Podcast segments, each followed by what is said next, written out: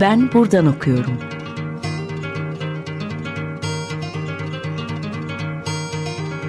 Edebiyat ve başka şeyler.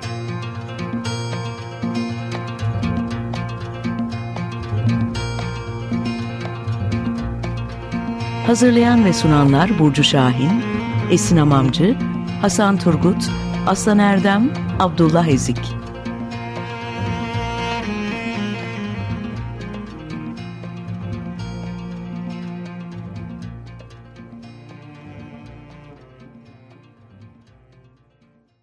Merhaba, 95.0 Açık Radyo'da Ben Buradan Okuyorum programındasınız. Ben Burcu Şahin.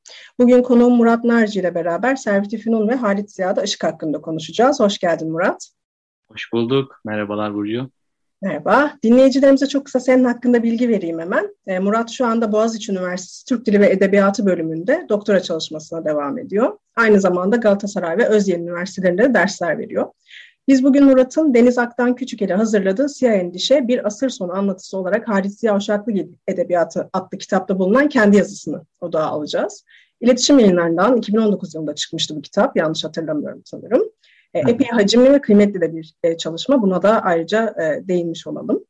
Murat'ın yazısı Muvazi Anlar ya da Sonsuz Işık, Uşaklıgil evreninde zamansız sadmeler başlığını taşıyor. Ve yazı da Halit Ziya'da ve Servet Fünun'da ışık ne anlama geliyor bunun peşinde. Servet Fünuncuların e, yalnız edebiyatta değil görsel sanatlarla da meşgul olduklarını aslında biliyoruz işte. Hatta Halit Ziya'nın değil yalnızca dönemin kurucu şahsiyetlerinden Fikret'in de resim yaptığını, resim altına şiir yazdığını biliyoruz. Dolayısıyla ışığın nereden geldiği ve neyi aydınlattığı çok çok önemli bu dönem için. Sen Halit Ziya'nın ışığı kullanma biçimini yazarın estetik tavrıyla ve bu estetik tavrı da 19. yüzyıldaki tekniğin değişimiyle anlamlandırıyorsun. Öncelikle yazının başlığı bizi bir dipnota götürüyor. Burada e, güneş ışınında askıda duran bir toz zerresi olan dünyayı soluk mavi nokta olarak tanımlayan fotoğraftan bahsediyorsun. Yazın hareket noktası neydi diye sormak istiyorum öncelikle. Üst noktan burası mı yoksa Halit Ziya mı seni oraya götürdü? Ee, öncelikle beni davet ettiğiniz için çok teşekkür ederim. Ee, bugün eski bir yazıyla böyle yeni düşüncelerle karşınızdayım diyebilirim. Yani sağ olun. E, elbette Servet Fünun'a dair bir tür bilimsel bakış açısından bakmaya çalıştığımızda e, fizikte ışığın anlamıyla edebiyatta onun estetik iz düşümlerini merak etmeye başlamıştık. Yani biz diye konuşuyorum. Çünkü bu yazının e, ve şu an yazmakta olduğum doktora tezimin bitirmek e, istiyorum artık önemli bir kısmını Boğaziçi'nde Zeynep Uysal'ın yürüttüğü Osmanlı tarihinde Servet Fünun dergisi adlı e, TÜBİTAK projesine borçluyum.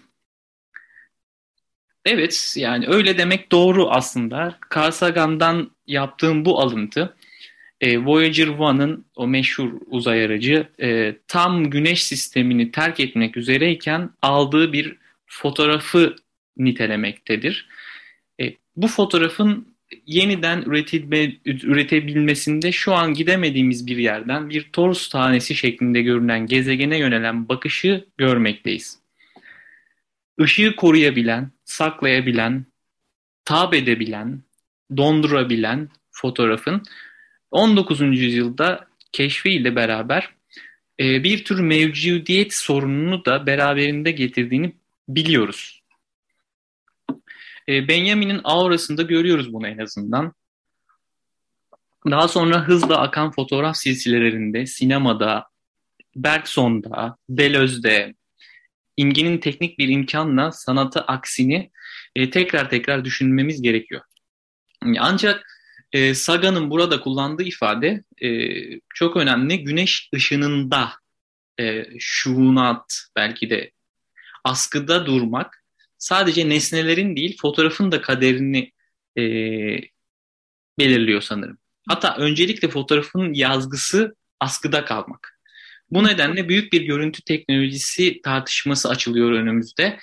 Ya 19. yüzyılın sonunda Halit Ziya romanlarında baktığımızda da e, bu türden bir görüntü yığılmasını görmekteyiz.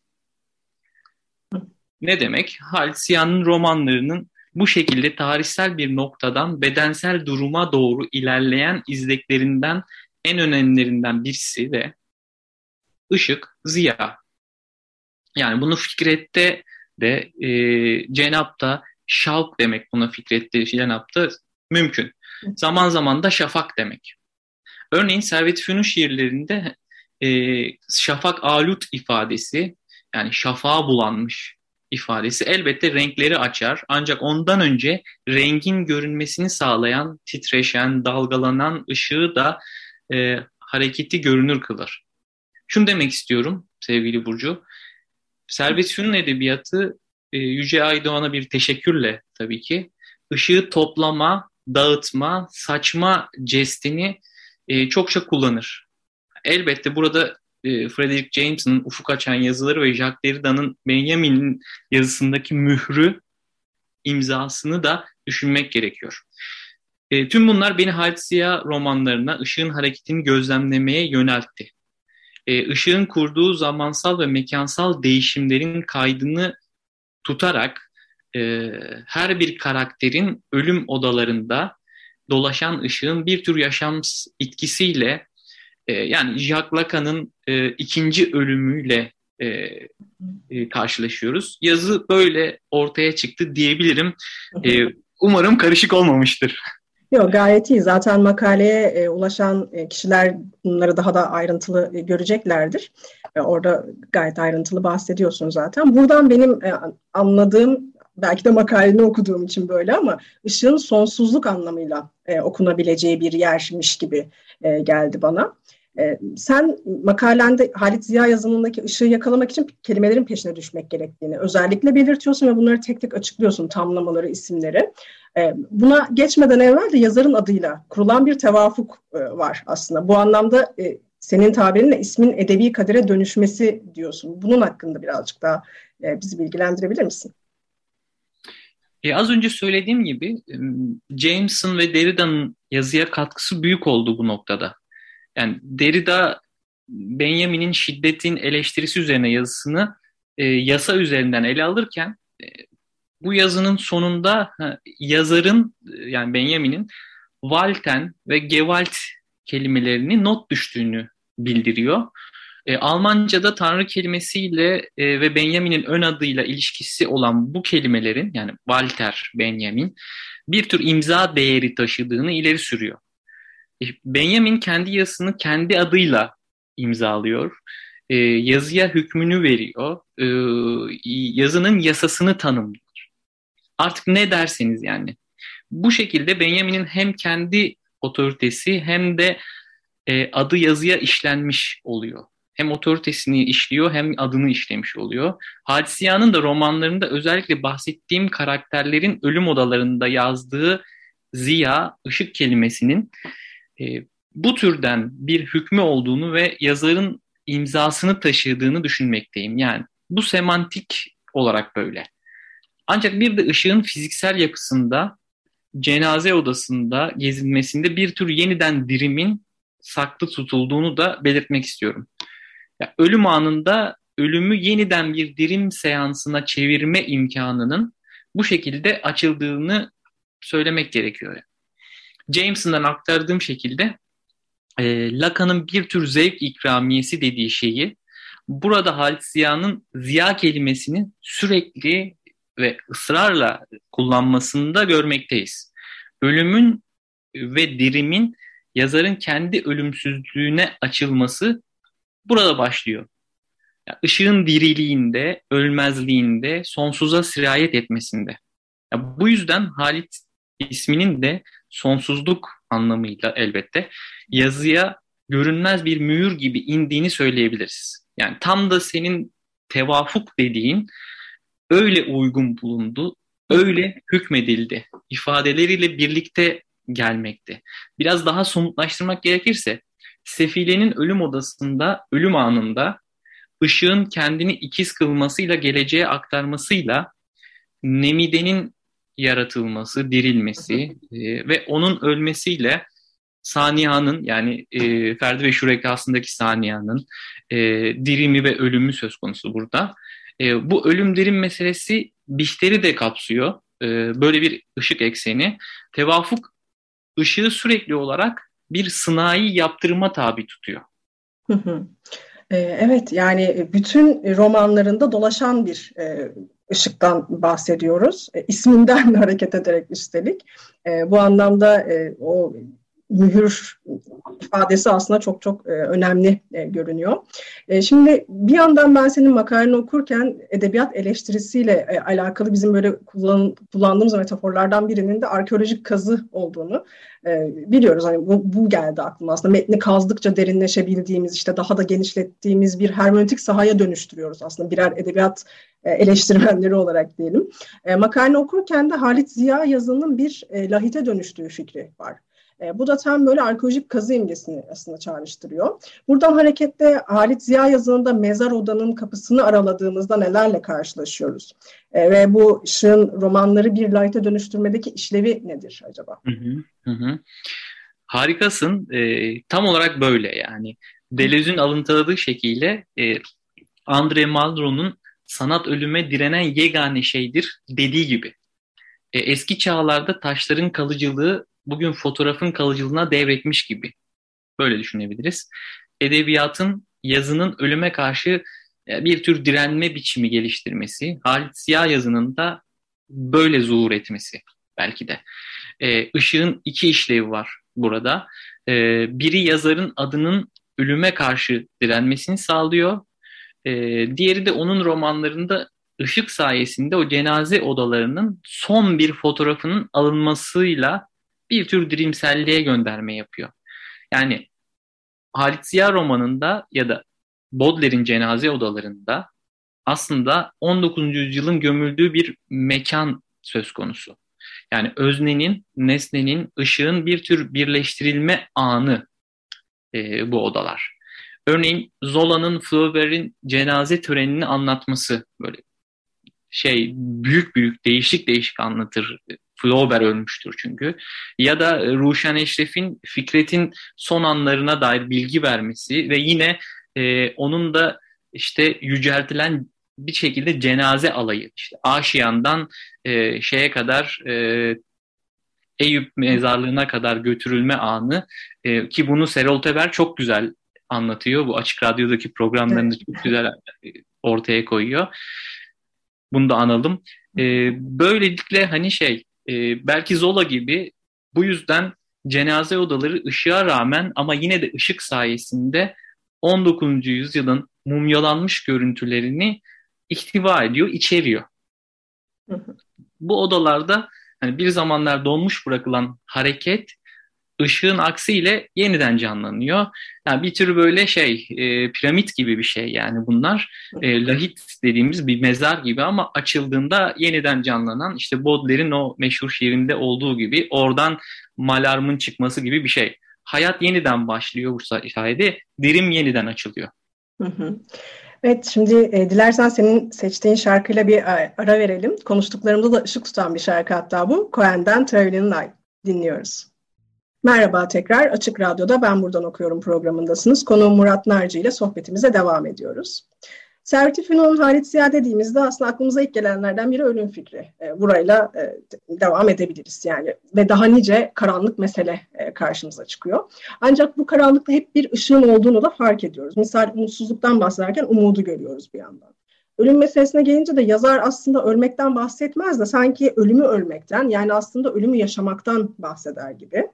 Ee, yazarın ölüm fikrindeki ışık nereyi nasıl aydınlatıyor bunu sormak istiyorum. Özellikle yazında ölüm şevki ve ölümü bir yatırım merkezi olarak görme ifadeleri çok e, dikkatimi çekti.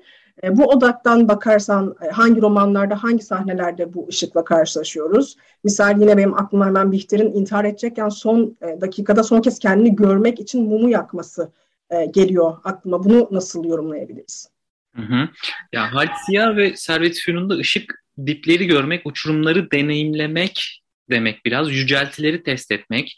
Yani bir tür estetik diyalektik diyebiliriz belki buna. Yani ışık ses sayesinde e, bedenin sürekli bir dalgalanmaya maruz bırakılması ya da duygular ya da duygu şey pardon duyum enflasyonu demek buna söz konusu. Artık ne dersek yani. Yani umk ve ufuk arasında ufuk arasında gidip gelen derinlik ve yükselti arasında belki gidip gelen gök arasında gider, gidip gelen bir hareket bu.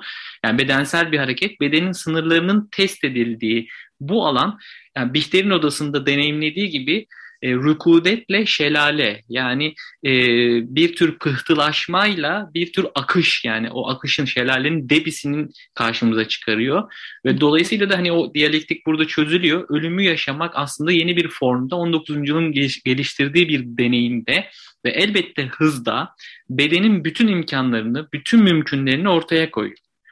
Ya başka türlü bir duyu düzeniyle karşılaşıyoruz burada. Yani yine işte Yüce Aydoğan'ın söylediği gibi yayın bir düzen bu. Bu açıdan Sefile, Nemide, Bir Ölünün Defteri, Ferdi ve Şüregası, Aşkı Memnu, Kırık Hayatlar bu ışık oyunları ekseninde ilerliyor. Ya Bihter'in mumu yakması demiştin. Karanlıktan önce bir kayıt anıdır o. Yani özne nezdinde e, bütün bedenin ve odanın kaydı alınarak sonsuza aktarılır bir şekilde.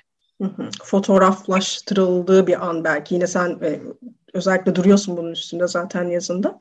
Hı hı. E, makalende dikkatimi çeken bir diğer cümle üzerinden devam etmek istiyorum aslında. Kendi pozuna dönüşen öznenin halleri e, diyorsun. E, bu cümleyle de aslında ışığın yansımasının tarihselleştirildiği ana e, getiriyorsun yazıyı ve e, ister istemez de fotoğrafın tarihine bakmış oluyoruz.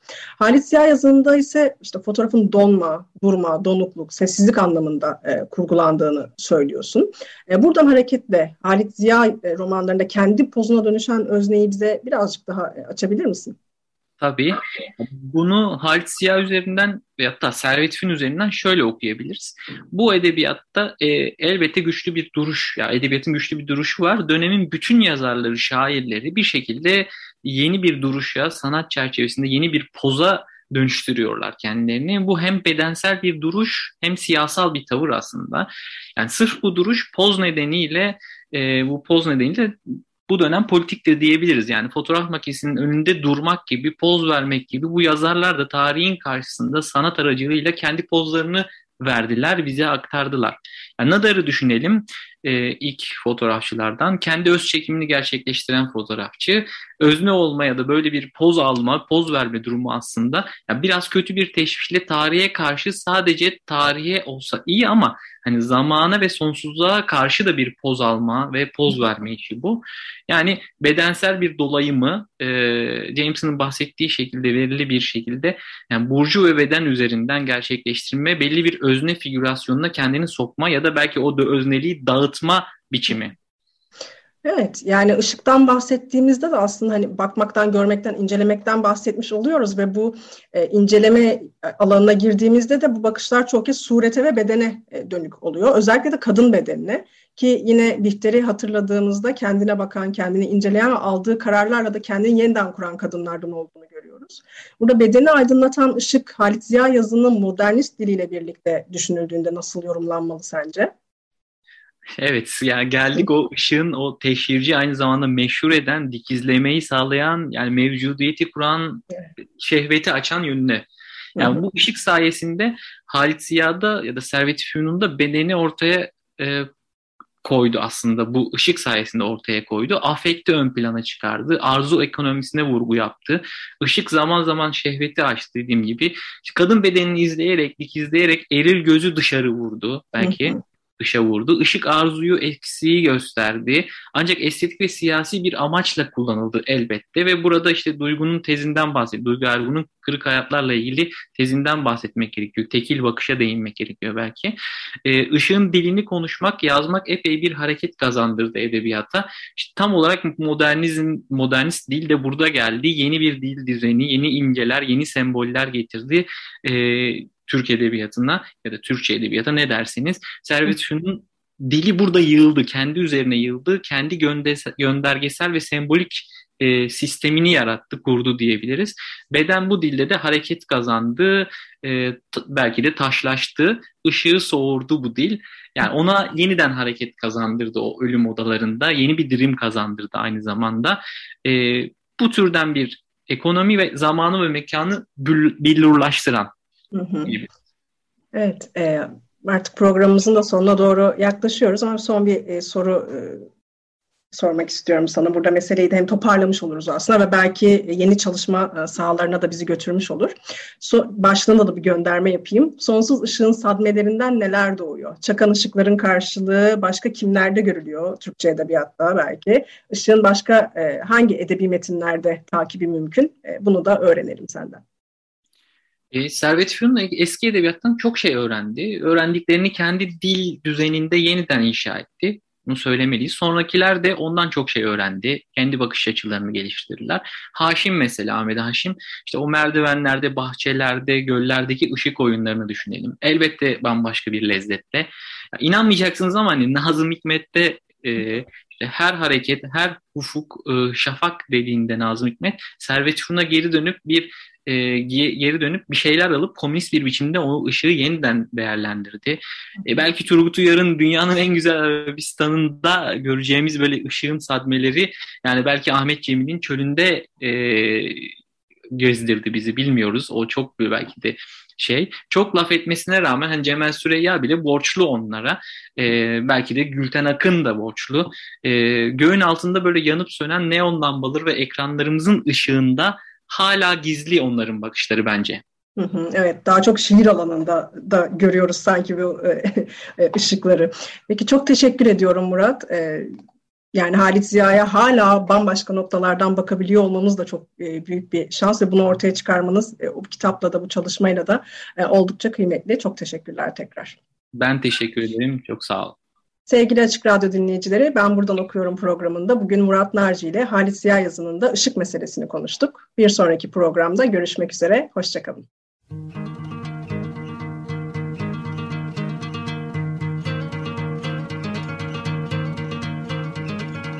Ben buradan okuyorum.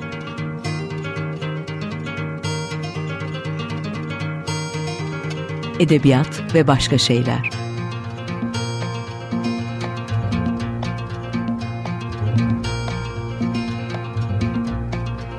Hazırlayan ve sunanlar Burcu Şahin, Esin Amamcı, Hasan Turgut, Aslan Erdem, Abdullah Ezik.